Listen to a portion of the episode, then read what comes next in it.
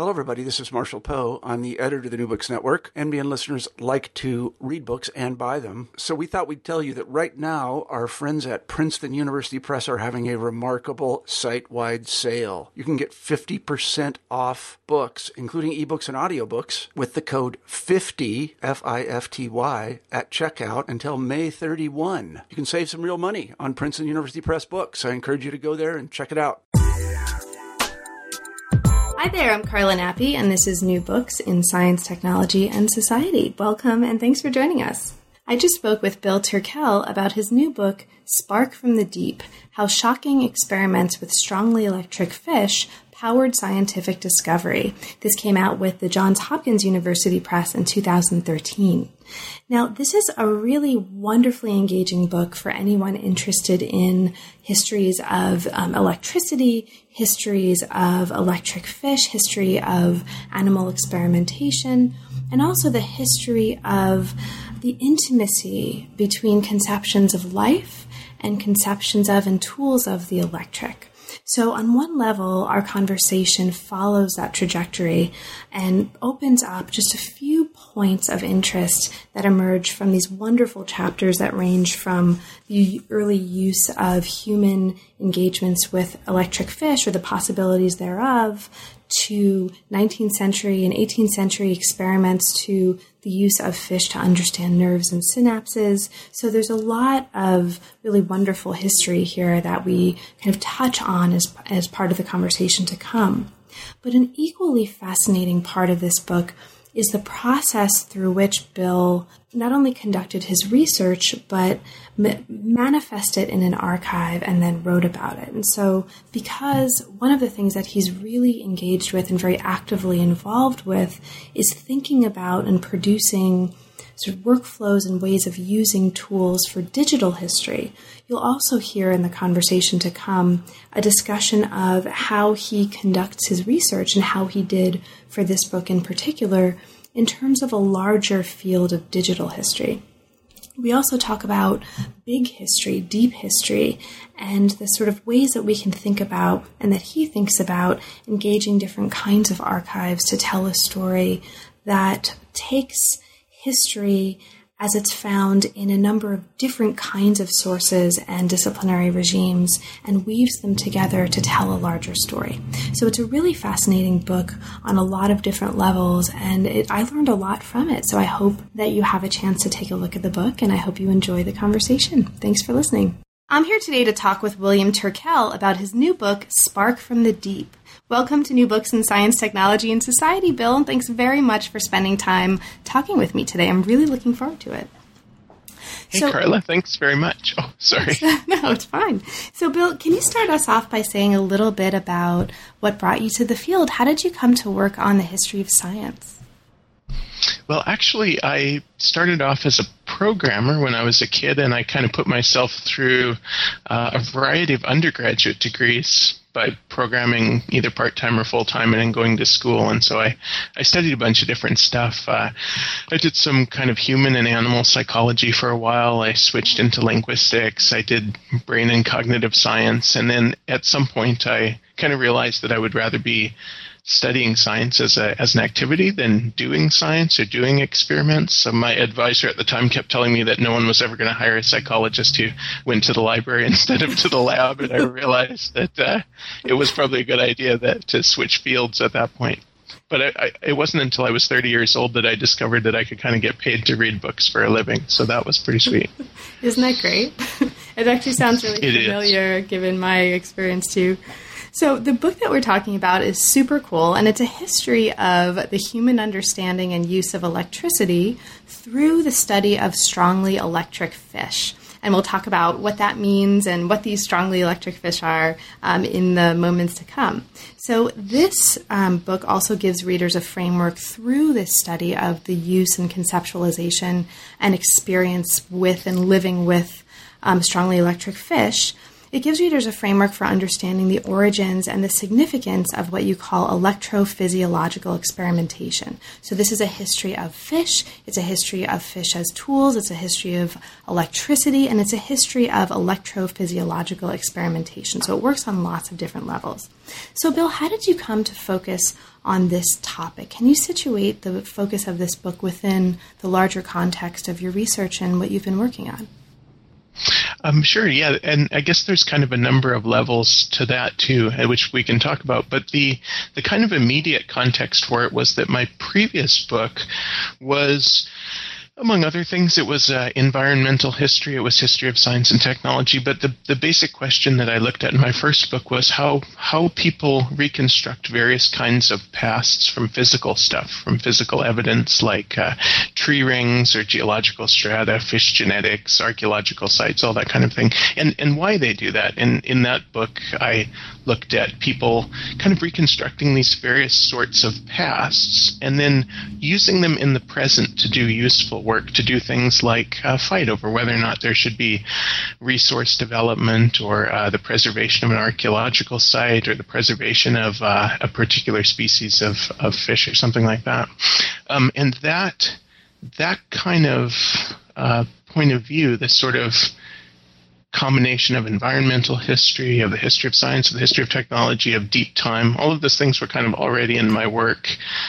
Um, at that point. And but but basically the kind of immediate impetus for this was that I was at an environmental history workshop that we organized through Niche, the Network in Canadian History and Environment. This was I think we were meeting at Glendon College. We had these nice little workshops where people were going off into rooms and they were thinking about stuff. And I was feeling grumpy because I was thinking I was thinking environmental history is always about uh, what my friend Alan MacEachern calls nuts and bunnies and squirrels. It's, it's basically it's always it's always biological things. And it, I was sitting in this meeting, kind of tuning out. I, I, don't remember what people were talking about, but I got to thinking, I wonder why nobody ever starts a, an environmental history with this sort of physical world rather than the rather than the biosphere. You know, I mean, there's stuff about meteorology and weather and stuff like that, but really, there's like you know one book on those for every hundred books on national parks or something like that. And so, a couple I don't know, weeks later, months later, a while later, I got to thinking about the ionosphere. And I was thinking, I wonder if you could write a kind of a book about the environmental history of radio and what that would look like. So I started poking around. the story gets weirder. I started poking around as see, you know, has anyone ever done this? And I discovered that in fact someone had just written a dissertation on this kind of subject, like kind of human interactions with the ionosphere. And and this is a really funny thing. It's a guy named Chen-Pang uh, Yeang, who's oh, yeah, a yeah. historian of physics yeah, at, at the University of Toronto. But the really funny thing was he he was one of the five people in my graduate program in my year in the PhD program. And so I was like, oh wow, so that's what Chen-Pang works on. I, you know, I never knew. That sounds really cool. And I, and I see that his book uh, on the subject just came out last year, so that's that's on at the top of my list of fun things to read. Anyway, I realized that Chen-Pang had done this. Uh, book on human ionosphere interactions. But as I was reading about it, I was reading also about the kind of effects of lightning storms on electric fish. And I got to thinking, hey, that's kind of fun. And I remembered kind of from my neuroscience or animal cognition days, I remembered about electric fish, weakly electric fish, their kind of sensory systems and stuff like that. And I started poking around there and, and looking to see if there might be something interesting. That's really cool. And uh, coupled with the description that you just gave of how you came to the field as well, of the kind of very interdisciplinary background spanning the sciences and the humanities, and also this interest in constructing pasts from kinds of evidence. And this really makes a lot of sense um, given the book that we're talking about. And I'm sure as we move through our conversation, listeners will also be able to make those links too. I mean, it's really kind of a perfect project for showcasing that. So the book is all about, on some level, tool making and tool use um, in various ways as they engage with uh, the issue of strongly electric fish. And since your process in actually creating the book and doing the research for the book is also really, really fascinating from the perspective of tool making and tool use of a researcher actually doing a history, I'm going to ask you a bunch of stuff about that too. And the That's perfect. plane, I'm sure the plane flying overhead right now is like, that sounds awesome. And to recording what we're saying, we need to find out what he did to do this research. So definitely I'll make extra sure to ask you about that now too. So in the book, um, in the introduction, you take us into um, the kind of, you kind of lay the groundwork for understanding the chapters that are to come. So you tell us in the introduction, we tend to think about living organisms and electricity as if they occupied different spheres, right? But this separation really only happened in the 19th century. And so we're going to use this study of an engagement with strongly electric fish to sort of trace that genealogy and look at the emergence of that separation as a particular historical moment rather than take it for granted um, as it shaped this history. Now, the book charts a history of intimacy, really, and intimate connections between electricity and life, as the one was studied for a very long time with the aid of the other in the guise of strongly, strongly electric catfish and rays and eels. These are fascinating creatures on their own right. Now, the central argument of the book, and you lay this out in the introduction, is that our treatment of electric fish as apparatus, and our being really human beings broadly writ, allowed us to create and inhabit electric worlds of our own. Okay, so maybe let's dive in and start out um, by talking about this idea of fish as instruments or tools. Can you kind of open this up for us by just saying a little bit about um, how did you come to think about this problem in that way? And what do we need to know starting out about how you're conceptualizing fish as instruments for us to then proceed and um, maybe fully appreciate what's happening later in the book? Yeah, that's that's a that's a really good question. I mean, and for me, that was that kind of question about whether I was thinking of these fish as uh, animals or whether I was or as other animals or whether I was thinking of them as kind of equipment was one of the ambiguities that became kind of increasingly clear that that, that was sort of where the where the real interest in the story for me lay. So basically, like oh, lots of other species. Basic, we are the kind of history of interactions with strongly electric fish is a history of, first of all, you know, kind of handling them, then trying to do things with them. You know, whether it's eating them or thinking of their ability to deliver these powerful shocks as as some kind of symbolic function. People use them for as long as we know. Basically, these records go back to antiquity, and there's kind of archaeological evidence for for these kinds of uses before that, but basically people used the shock of these fishes, which is considerable, to for various kind of therapeutic things. So to treat migraine, for instance. But although there's uh, one of the kind of ancient physicians says basically that you shouldn't use the fish, the torpedo in this case, on a person's head too many times in a row, otherwise they might kind of become permanently numb. I know it's just kind of horrifying and yet at the same time oddly compelling uh, reading. But the, the, the idea that it, the cultures the kind of cultures of uh, Africa, of the Mediterranean basin, of the South America, were very familiar with these animals. You know, far far predating human writing, basically. So the the early story really has to be figured out from other kinds of evidence than written sources. And and this idea that that you could do something with these animals something useful, whether that was conceived of, you know, in kind of magical terms or what. That either way, it's it's something that that was kind of a resource in their environment. And so for me, really, the the kind of earliest story is just showing, first of all, that these fish evolved their their uh, capability to shock long before people evolved, and that the environment where people did evolve was these would have been a very salient part of their environment. And really, until the last couple hundred years, the only way that people could kind of reliably and repeatably and non lethally experience electric shock was by touching one of these animals.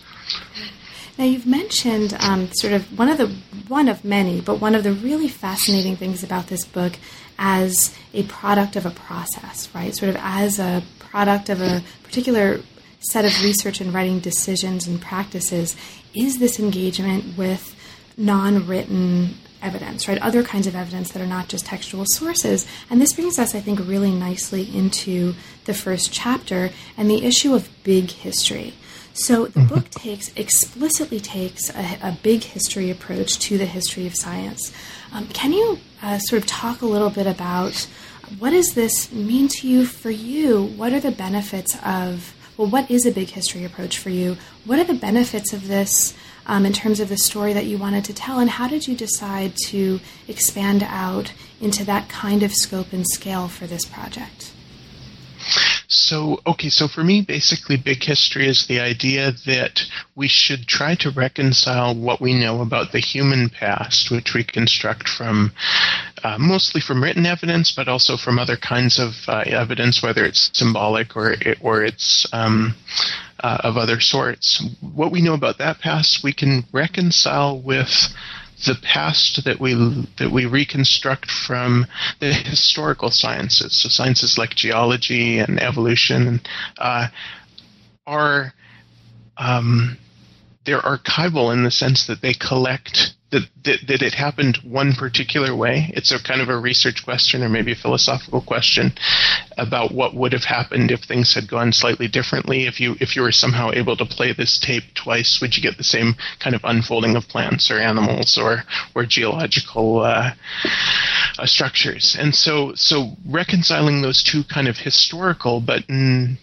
but different views of the past is, I think, what, what makes something a big history. Some people call it deep history. I, I tend to think of big history as going back to, to pre-human and possibly uh, pre-biotic pasts, and deep history is kind of connecting human humankind with their closer mam- mammalian kin, uh, other hominins, and stuff like that.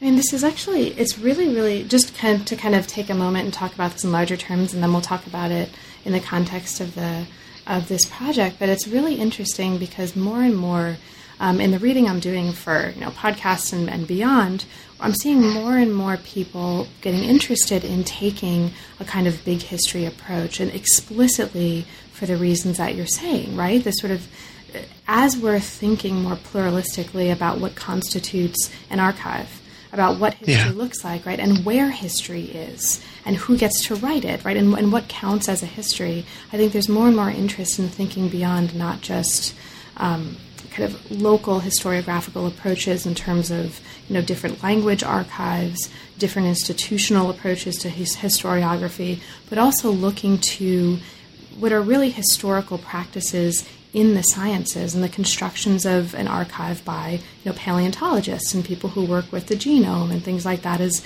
you know, conducting kinds of history and making these histories and these kinds of archives speak to each other. Um, I think it's just really, really interesting. There's a new Max Planck Institute devoted to this kind of way of thinking across histories and sciences as forms of archives and forms of history. And I think there's a really interesting future for this kind of work as well. Yeah, that's cool. I, I didn't know about that. Yeah. I mean, are there other approaches to um, this kind of big history or deep history that you found inspiring in thinking about engaging this as a framework for this book? Well, I think, I mean, I think the thing, part of what recommends this kind of approach, I think, is that within, you know, the last 10 or 15 years, we've come to take it for granted that we all have always on instant access to the sum of the world's knowledge. And I think it becomes well, for some people at least, it becomes harder and harder to imagine that these little uh, containers that we used to use, whether it was a region or a, a particular span of five years or a particular uh, language group or whatever, that, that, that these little historiographical containers make as much sense as they used to. And I think that the kind of ability to see everything all the time on demand gives us a more synoptic kind of approach to knowledge to, or at least has the potential to. Not everyone is willing to uh, I- engage with the fire hose in that sense. That's right. I mean, I'm seeing also a lot of people in global history starting to engage historical linguistics as sort of right. part of what they're doing, which is, I think, another um, kind of area of this kind of experimentation with historiography that's really interesting. Absolutely, yeah, that's really cool, Phil. So the first chapter, um, as an, kind of an example of what we mean by this big history as it manifests here. The first chapter chronicles the earliest history of human interaction with strongly electric fish from, um, it, in part, the earliest pictorial and written descriptions in ancient Egypt. So it's a really interesting archive. And as we'll see when we get to the end of the book, the conclusion will take us back even further, all the way to the Big Bang, right? So it's it's kind of an amazing and really innovative and inventive way of thinking about scope and archive.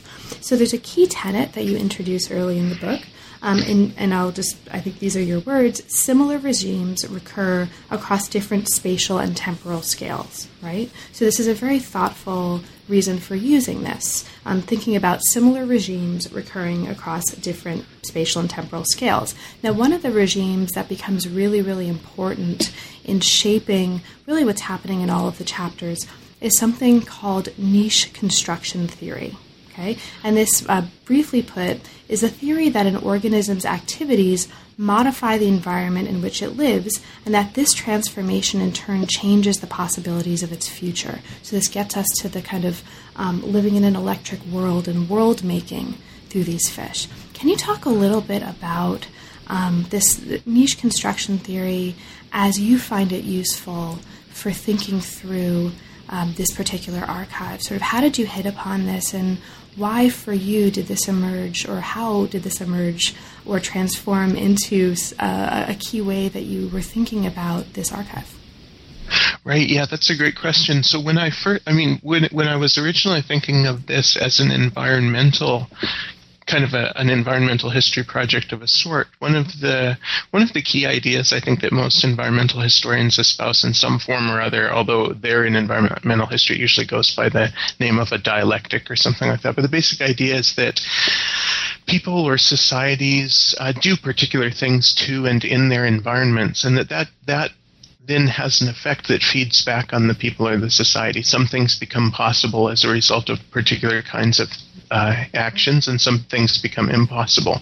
And so that when you think about telling a story of environmental history, you're always talking about not just what effect do people have on their immediate environment, but what effect does the environment in turn have on the people, and so on, back and forth in this kind of feedback cycle.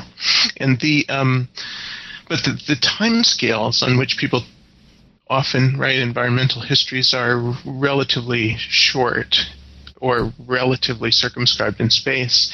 Uh, and so when I when I started thinking of this story, when I started thinking how could I tell the story not only of how people came to live in an electric world, but how the fish came to live in an electric world of their own.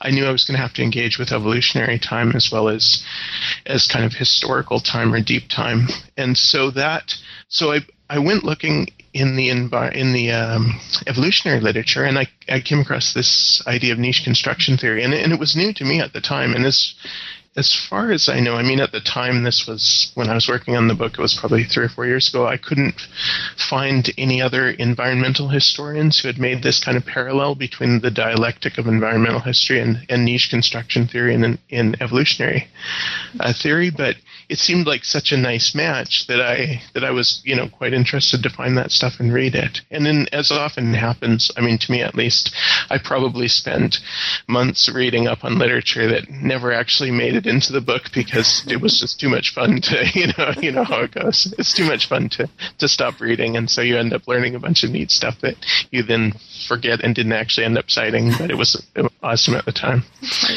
And this, I think, actually brings us really nicely um, into another cluster of um, questions and really fascinating kind of um, issues about, about the practice of creating the book. But before I get there, I'll just, I mean, listening to you talk about um, you know these issues of big history and sources also makes me think that this is also a really interesting approach from the perspective of how a lot of us who aren't maybe um, self identifying as in the field of environmental history um, have encountered some environmental history literature that, for example, um, in recent years and maybe not so recent years, talks about the importance of considering histories like from the perspective of non human actors.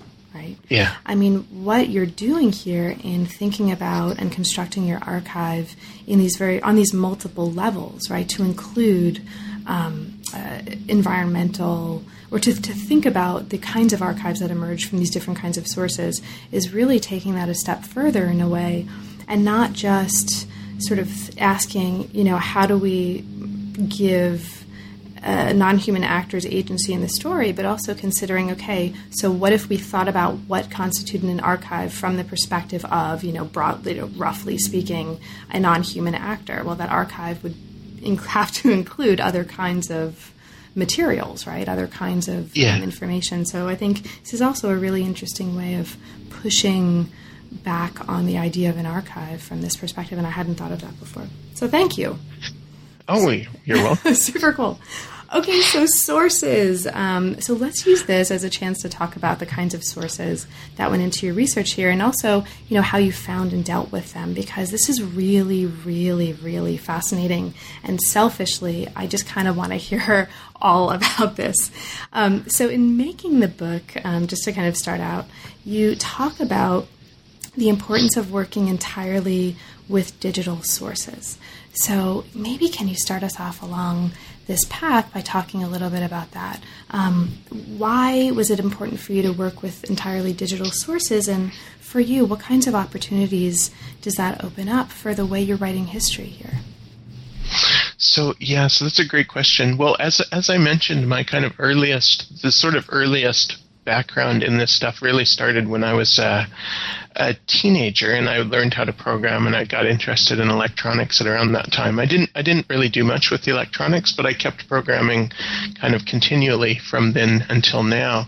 And so even when I was in graduate school in the in the 90s and early 2000s and working on my first book, I was thinking that the kind of ongoing digitization of everything and the and the access to the internet and stuff like that, the faster, better, cheaper computers, that all of that would quite quickly remake at least the, our possibilities for doing kind of any kind of humanistic inquiry history among among everything else in, in that sense.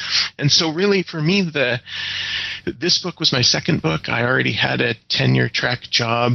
In fact, I already had tenure, I guess, when I started writing this book. So, so that it wasn't really risky for me to stop for it, as it turned out, about three weeks to maybe three weeks to a month, and re- try to rethink everything about my own research practice and workflow and writing practice and all of that stuff. And basically, what I did was I, I took everything apart into the sort of smallest pieces that I could think of, and then I auditioned different ways of making them more efficient or more fun or better, faster, cheaper, whatever.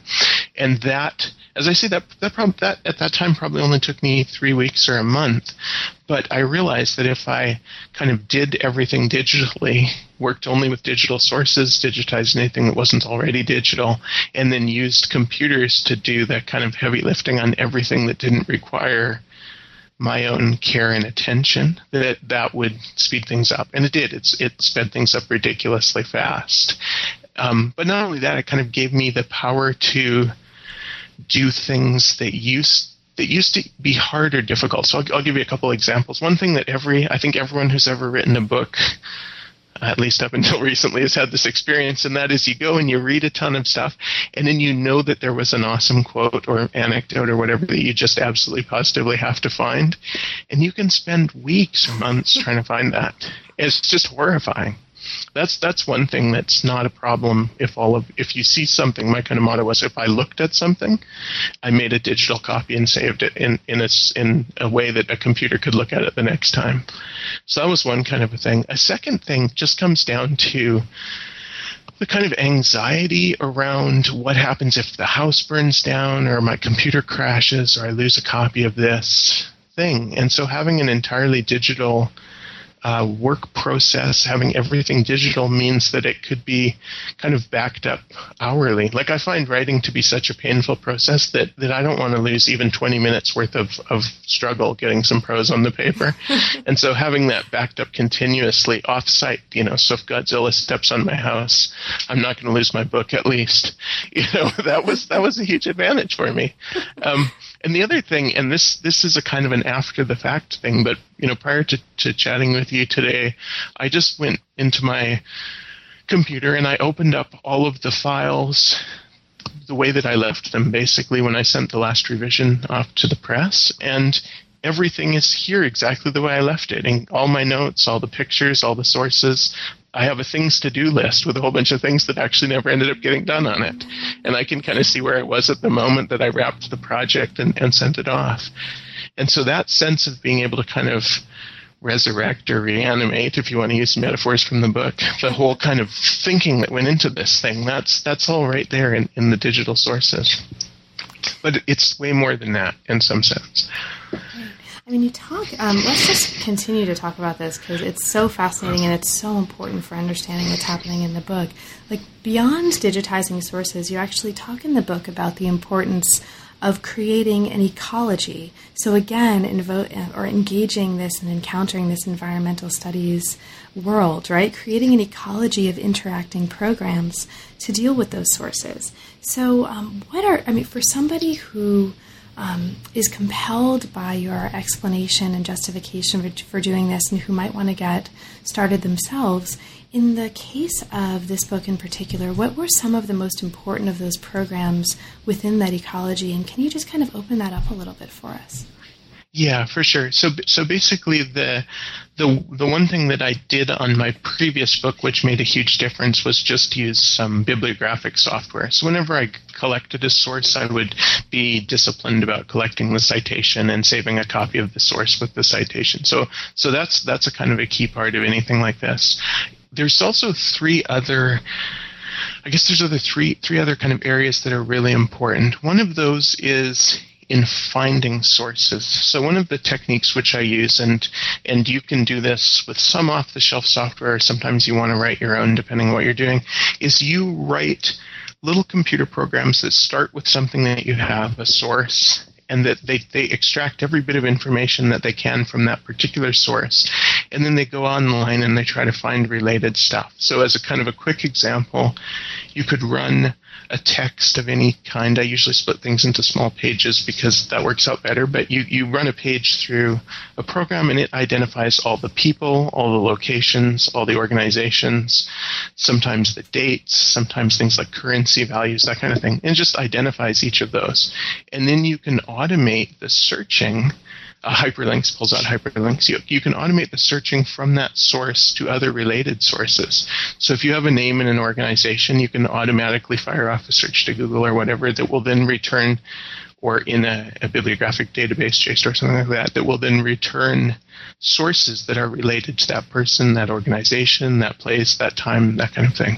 So the sort of automated in the background, I kind of constantly have these programs running, searching for stuff for me that might be relevant. So that's one kind of thing. When you have all those sources in digital form, the kind of next level of uh, doing fun things with them is to take you can take something and you can find everything in it that is related to that source. So, for example, I could highlight a paragraph in my notes and I could say, Show me everything that's related to this paragraph. Or I could highlight a footnote. This is where it gets really fun. You can highlight a footnote and say, Show me everything that's related to this footnote. And because you've kind of intentionally created a small archive on the order of 5,000 or 10,000 sources, when you search for a person's name or an organization or a location or a date, those the hits that you get are super relevant and so I could look, say, at someone's footnotes. I won't name any names here, but but some of the historians that I really respected, 20th century historians, have really garbagey footnotes because it used to be really hard to track down every source that a person cited. But if you have those sources and you have the footnote, all of the little errors that people made in their citation and all that stuff, that just is kind of glaring. It just sort of pops out at you.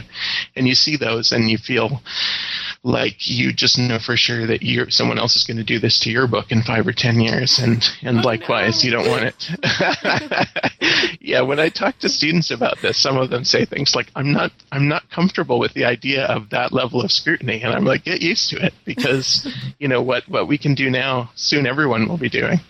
So there's there's this idea of the, the techniques there are, are using things like what are called uh, clustering, and in this is specifically this is unsupervised clustering. So you use a kind of a statistical measures of similarity between texts so that you don't have to decide that this paragraph is related to these other paragraphs. The software kind of does it for you, and you do what historians have always done, which is kind of close reading, interpreting, writing. That's the hard part, and then um, and making sense of it all. Mm-hmm. Do you find that, or did you find that when working on the book, using these, what sounds like really amazing um, tools for sort of really transforming your workflow, was this did this change the kinds of questions that you were bringing to your sources? Like, did this transform how you were thinking of what you were producing when you were producing a history of this, um, this kind of apparatus, this um, object? I think it. I think it really does change the way that you write because, in some sense, it, there's there's still like there's no replacement for for the kind of human interpreter and and you know in history really it's selection and interpretation basically the writing of history.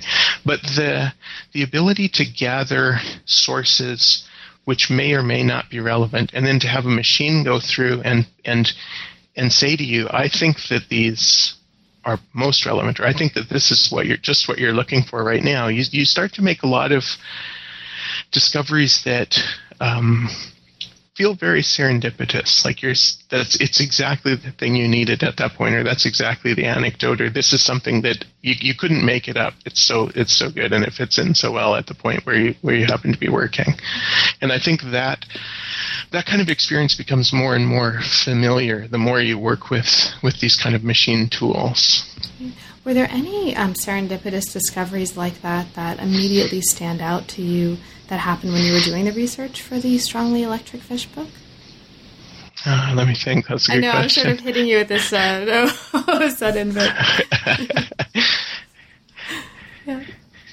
Yeah, I'm feeling. You know, actually, I think there definitely are. So basically, one of the things that when I first started uh, looking into the electric the strongly electric fish, you find you find a lot of stuff about ancient Egypt and the sort of wacky things that Greek the Greeks did to one another using these fish as therapy, that kind of thing. But the and and I had a sense also from just from sort of studying history of science, and especially studying um, with Harriet Ritvo, who who works on uh, Darwin and 19th century evolution stuff like that. I, I kind of knew that there was a, a Darwin story in there, but I didn't I didn't have nearly the same kind of understanding of or appreciation for uh, the work that had been done in German the kind of German electrophysiological labs and the and the earlier work in sort of romantic uh, science. Like I knew that in some sense I knew that stuff was there, but I hadn't. I just really hadn't appreciated the extent of it and and sort of how well and it it would fit in and how interesting it would be. That's awesome. Thank you. Um, so you talk. You do have a website, and I'll link to this for um, listeners so that they can go and look and explore on their own as well and maybe sort of try out some of these methodologies. But you have a website that um, takes us through some of your recommendations for how to construct a workflow that you know enabled ostensibly the work for the book and also might enable the work for many other books in many other fields. And it starts with um, some of the issues that you talked about, right? A backup strategy, making everything digital, using RSS feeds, right, to, yeah. to sort of um, uh, use uh, really be doing research as you put it 24 7 using right. what you call spiders to collect sources. Is that kind of what you were mentioning before these yeah is, absolutely. Okay. Um, and then what you call bursting documents. Is that what you meant by breaking up the documents into these little chunks yeah, I'll give you an example of, of both of those things. So, so when you go to the web to search uh, Google or Bing or whatever, the there is there is no c- kind of current map of the web. What you get instead is that the search engine companies send out these little programs, which are called spiders or bots or whatever. And what they do is they download a page, extract all the information off it, index it, pull out all the hyperlinks, and then follow each of those hyperlinks in turn, download all the pages, extract all the links, and so on. If you do, if you try to do that on the web on a web scale, it's it's a super hard problem that requires more resources than scholars have.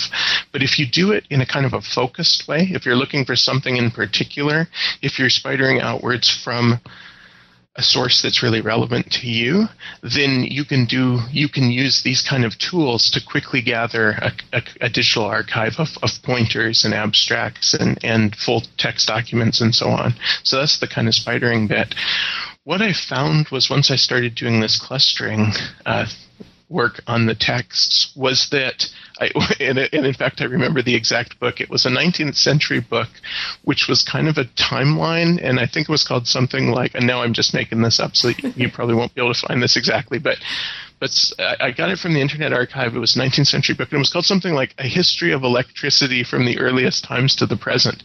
And basically, it was just like a, a kind of a timeline that that included everything electrical as seen in the late 19th century in this sort of huge encyclopedia type thing. And so what I found originally was every time I did a search or I tried to cluster a paragraph, it would tell me that book was relevant because something in that book was relevant.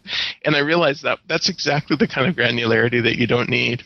So what I do instead now is if whenever I get a source, no matter how long it is, I keep the original source so I can look back at it and use it for other things. But I also split it into little chunks. And each one of those pages gets indexed on its own rather than indexed as part of this big this big blob. And so instead of knowing that that book is relevant, I now know that say you know page 373 of that book is strongly relevant to the to my current interest. Great. So that's the bursting, yeah.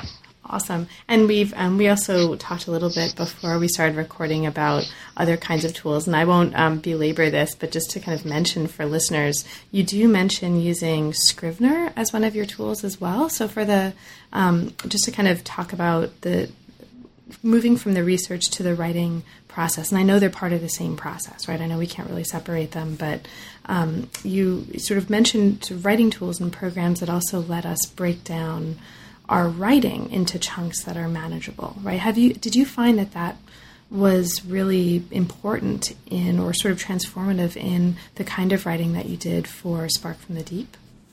Yeah, per, yeah. Per, personally, I feel like just spending the fifty dollars or whatever it was on Scrivener probably doubled my writing speed. So, so, so you you say, well, you don't know when the research ends and the writing begins. I know it's when it starts hurting because I hate writing. the other part, the reading and thinking, that part is totally joyful. But as soon as I have to start putting words down of my own, it becomes very painful. So, yeah, the ability to to write in little chunks and and also for me, um, because I tend not to work from outlines, that was again something that Harriet Ritvo taught me was not to work from outlines, but instead to work from you know précis or, or bits of prose instead.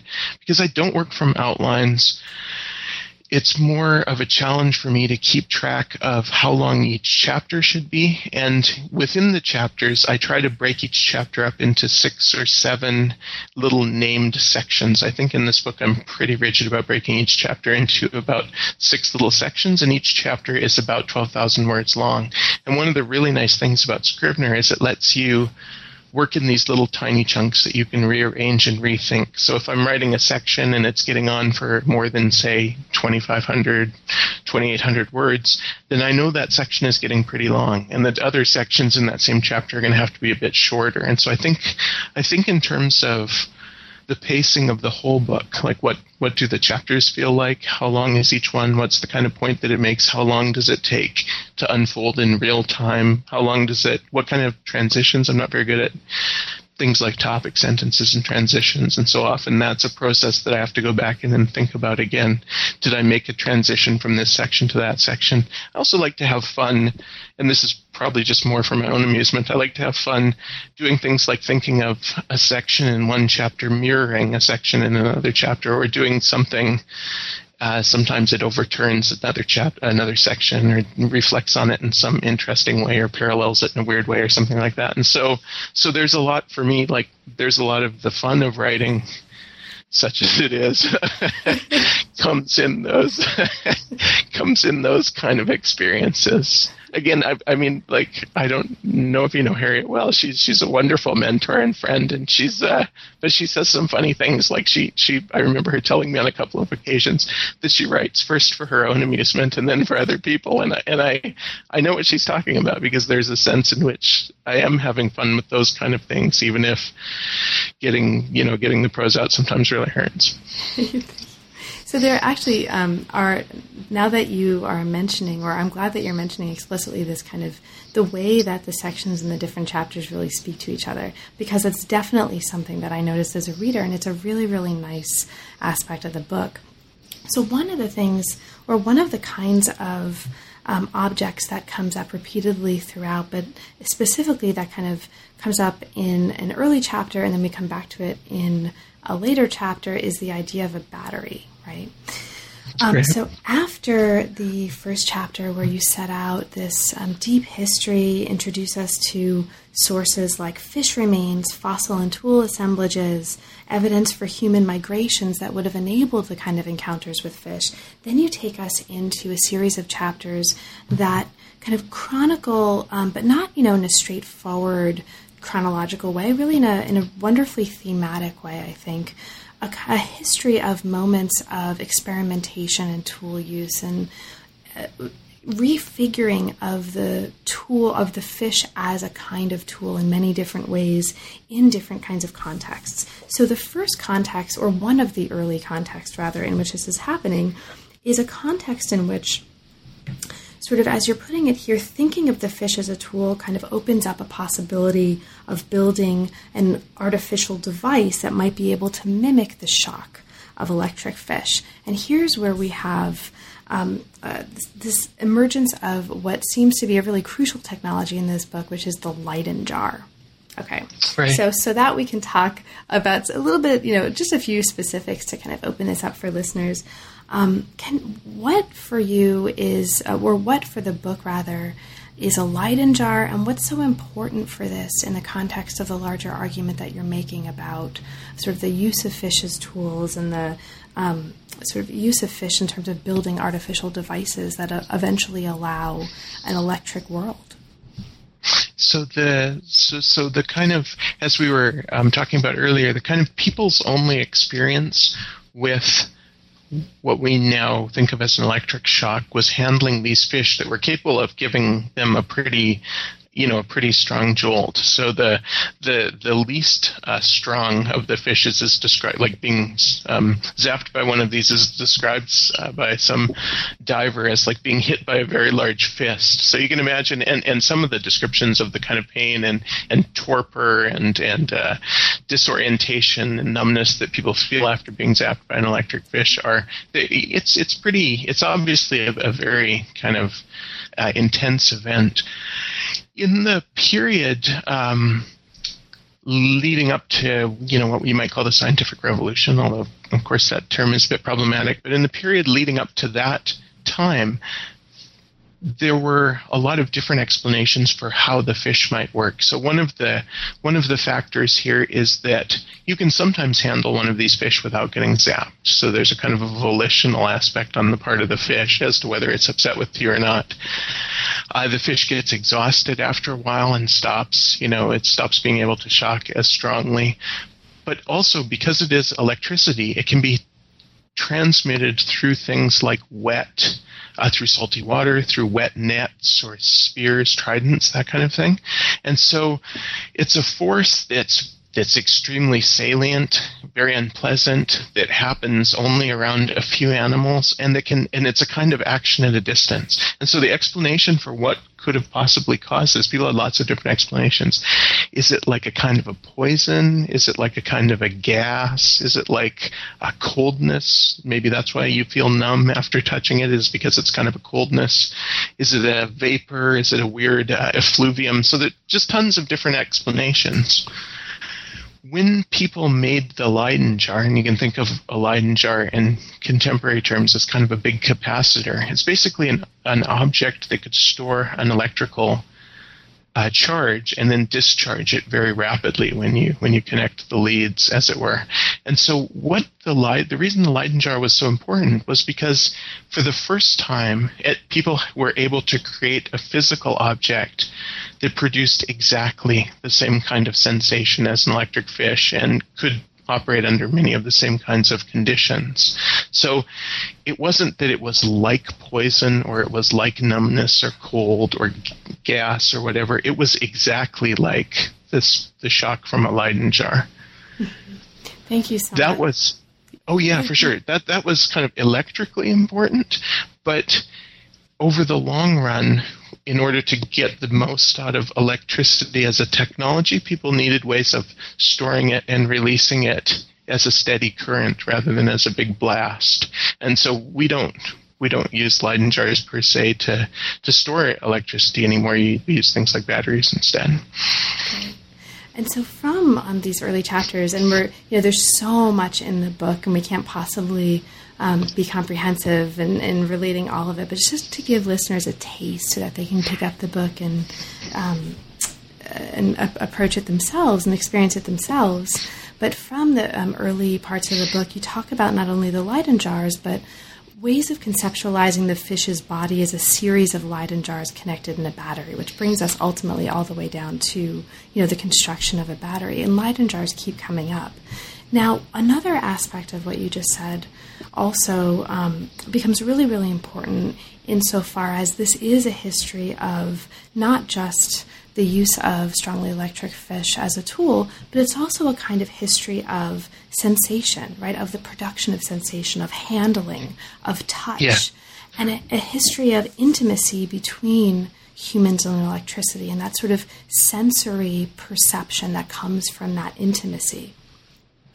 So the successive chapters, and you know, again, we won't have time to talk about all of them, but take us through different spaces in which this intimacy is being produced and in which this kind of sensation is being produced and conceptualized at different moments from electrophysiology where you talk about among other things experiments on um, sort of experiments with electric electrocuting rather larger and larger animals and also cells right, right? humans. Right exactly yeah batteries of Leyden jars and so there's like you know there's all kinds of funky stories here with you know Volta experiments with electric shocks on himself. Alexander von Humboldt is doing electrical experiments with torpedoes. There's a lot of um, discussion of kinds of therapy and medical experimentation here, and you bring, that brings us into a chapter um, that looks, among other things, at the use of electricity to shock people. So not just large animals now, sort of horses and um, you know, frogs and people and living people, but also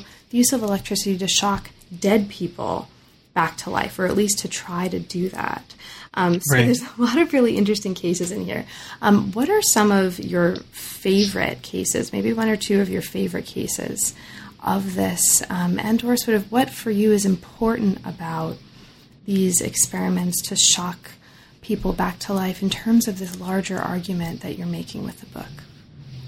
Right. Yeah, no, that's a great question. I mean, one of the things that was so interesting for me was the this aspect that you uh, mentioned of the kind of intimacy of of this because it's not just as you say it's not just a kind of an external or objective story about fish or about technology about electricity it's really the story about people hurting themselves over and over in some cases and hurting other organisms in an attempt to figure out what this kind of mysterious fluid is and how it works. And so, so for me, one of the kind of most uh, engaging things, but also obviously one of the most disturbing things was the the was people's kind of willingness that you see over and over here in the again in this particular context, their willingness to kind of build apparatus that includes themselves that includes how they feel when they touch something that includes other animals that includes vivisected animals or pieces of animals or heaps of frog legs that have just been severed from the animals' bodies, that kind of thing.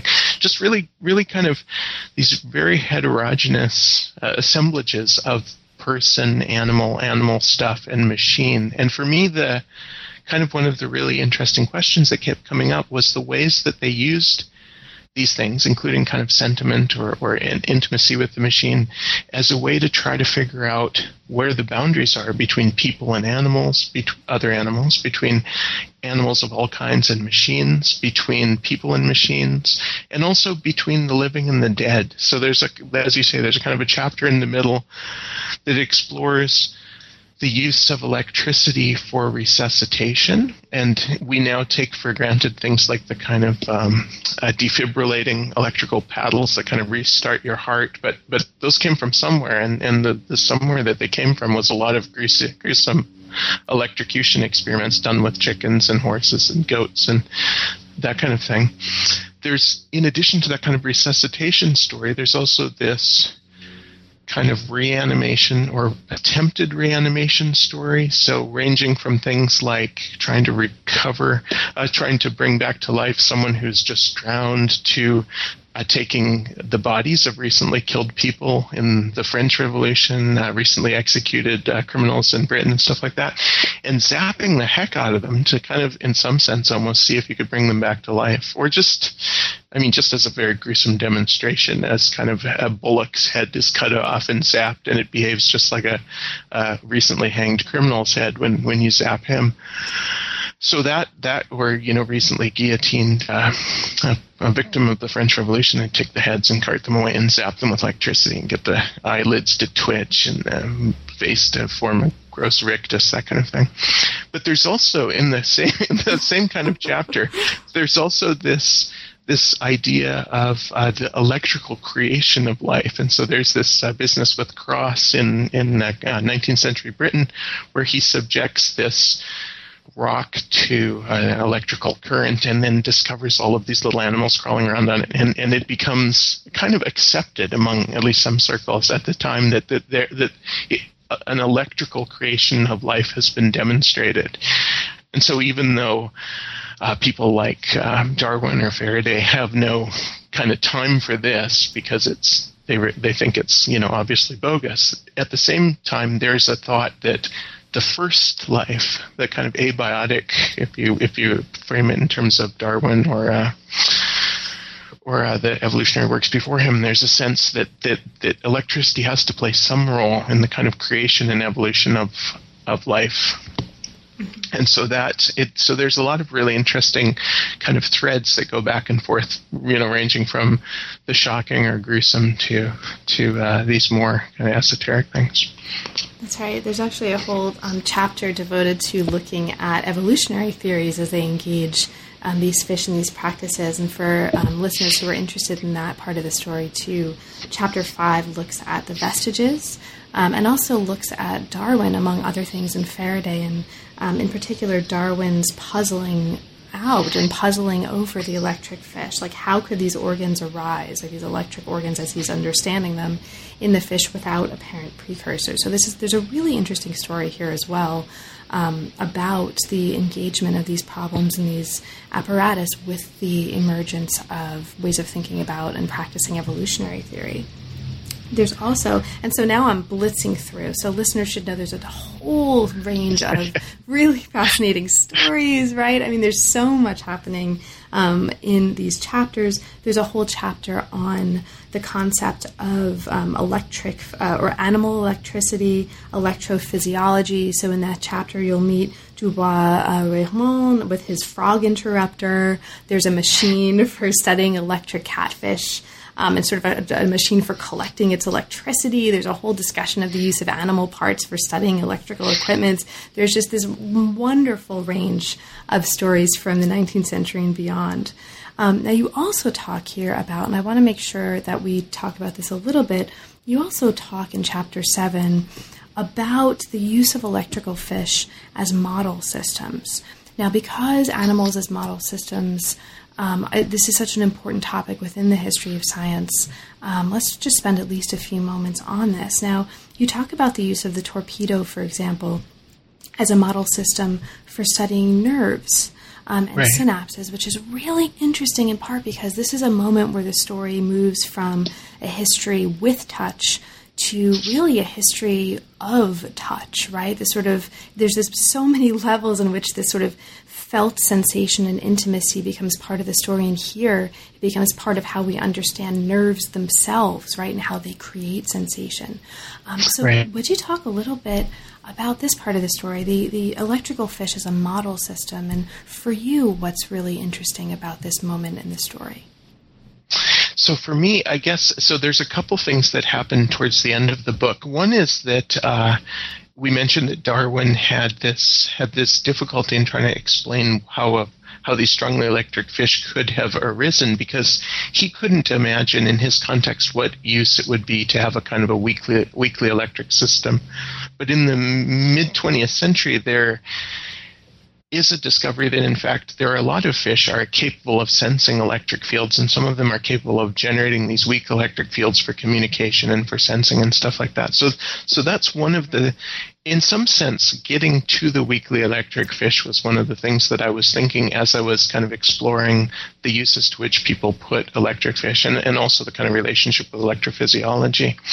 The other thing that happens and this is in some sense it's a kind of a parallel story is that the ongoing kind of technological developments in electricity and and this is the stuff that you would typically find in a kind of a history of physics approach to electricity that, that this that these lead to technologies that are much more subtle that allow people to perceive uh, electrical events that are very, very uh, weak and occur very quickly. They're, they're transient, they're weak, and they need to be. There's this kind of whole story of first of all, the kind of amplification and perception of those signals with, with various kinds of tools that eventually result in the oscilloscope.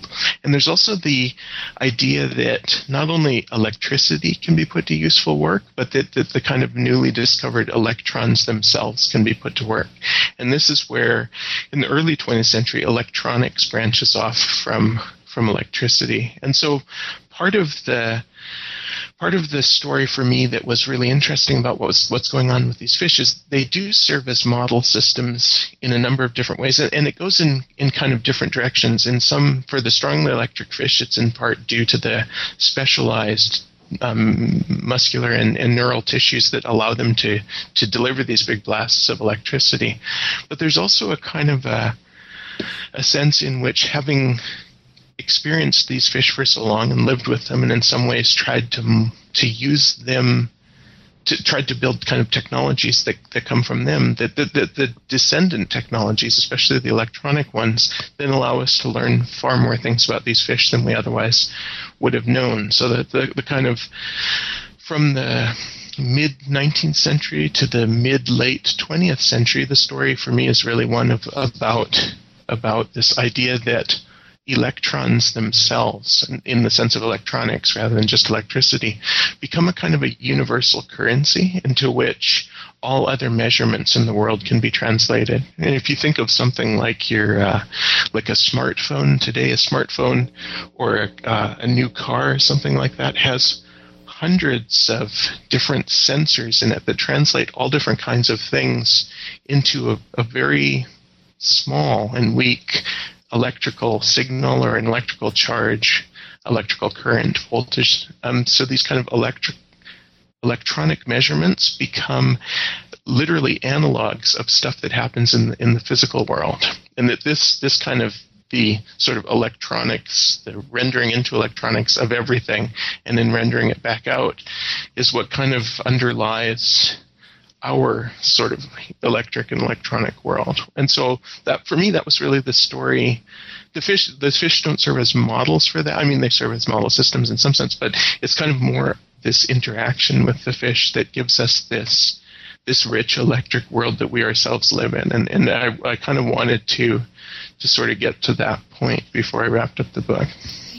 And speaking of wrapping up the book, this wouldn't be complete unless we got there, right? So the conclusion actually takes us out to, I mean, you go all the way out to the Big Bang in the conclusion, right? So speaking of big history, um, this is pretty, this is pretty massive and pretty big, um, and it's a really, I think, powerful um, way to end the book and to sort of bring us back um, at the very end. Do you want to maybe talk just a little bit about that? Um, the sort of what's happening in this conclusion as you're moving out in this way. Yeah, so so one of the so one of the kind of um, there's a there's a couple of exemplars of big history that that have been very influential, like David Christian's maps of time, and and so one of the kind of characteristics or hallmarks of big history in that formulation is to start the story at the Big Bang and end it in the present or end it in the near future or something like that. And as I was thinking about this book, it kind of occurred to me that I did still want to get that whole sweep into the story, but instead of framing the whole book that way. I framed the book on a kind of a slightly tighter time scale that in, includes other hominins and stuff like that. Comes into the present. So, you know, only a few million years. And then for the conclusion, I would then situate that story in the kind of longer term story that runs from the, the Big Bang to the present. And that, in, in that really what I try to get to in the conclusion is that there's a sense in which everything that's alive is living in an electric world. And that's because, well, first of all, everything that's kind of big is held together with electromagnetic forces. There's uh, everything that's alive alive makes use of basically of electrons that have been excited and then are kind of returning to a ground state via a pathway where you can extract a little bit of work from them.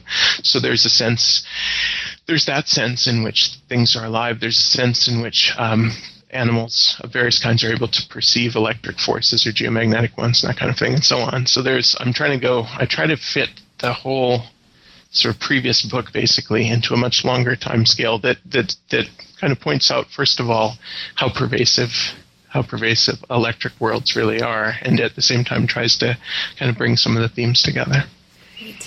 So Bill, there's a ton of material. Well, first of all, thank you so much. I mean, there's a ton of material um, in the book that we didn't have a chance to talk about. And there's a much, much richer conversation we could have that could span hours if we had them. But since we don't have them, um, is there anything in particular, either about um, the sort of methods that produce the book or about the content of the book itself, that we didn't have a chance to talk about, but that you'd like to mention for listeners? No, I mean, I think I think we did a basically a good job of kind of conveying w- what sort of a book this is. You know, if if you're interested in in animal experimentation, if you're interested in electrical or electronic technologies, if you like weird uh, medical stories or or natural history stories, then probably you'll find something that's fun there. And if not, you you know to avoid the book and perhaps move on to something you like better. so speaking of moving on, now that the book is done, and congratulations on the book. This has been super fun to talk with you about, and it was super fun to read. And also, um, I've learned a lot, both about electricity, um, big history, and also about what it means and what it can look like to produce a book. What's next for you? Are there any projects right now that are um, particularly exciting or inspiring you? So I am I am working on a couple of kind of content related projects. So uh, one one is about um, I've been working on this idea that, that people could build where the people or natural systems could build a machine that was capable of making a copy of itself. And so over the past five or six years, I've done a lot of uh, building of things like 3D printers and other computer controlled machine tools. I've also been working on um, kind of his- histories of electronics proper. So this the sort of story that I, I hint at in this book, I'm, I'm kind of interested in, in exploring those 20th century stories about the history of electronics. In terms of method, uh, a lot of my recent work has been focused on doing things with kind of computer assisted use of, of, of visual images, of um, kind of using techniques from computer vision and image processing to automatically go through sources and extract uh, all of the images to classify them automatically into things like photographs and drawings and so on. Wow. And then in terms of things like the electronics, to even to pull out the things that are electronic schematics and to try to break those down and do some machine understanding on those. And so that's yeah, that's a kind of a current area for me and, and for a few of my students and colleagues is is is engaging basically with the with the enormous amount of of visual evidence that's being created now digitally on a kind of day to day basis. Supposedly, something like a billion photographs are uploaded to Facebook every few days, and if you think about those as sources for future historians, uh, we're definitely going to need machine assisted image mining, just the same way that we now you know those of us who are in digital history are now using text mining. And so that's that's really methodologically where my work has been Awesome. Well, best of luck with all of that stuff. I'll look forward to talking with you about the next book when it's out in like three weeks, four, four weeks. exactly. Yeah. And thanks so much, Bill. It's really been a pleasure. Thank you, Carla. You've been listening to new books in science, technology, and society. Thanks very much for joining us, and we'll see you next time.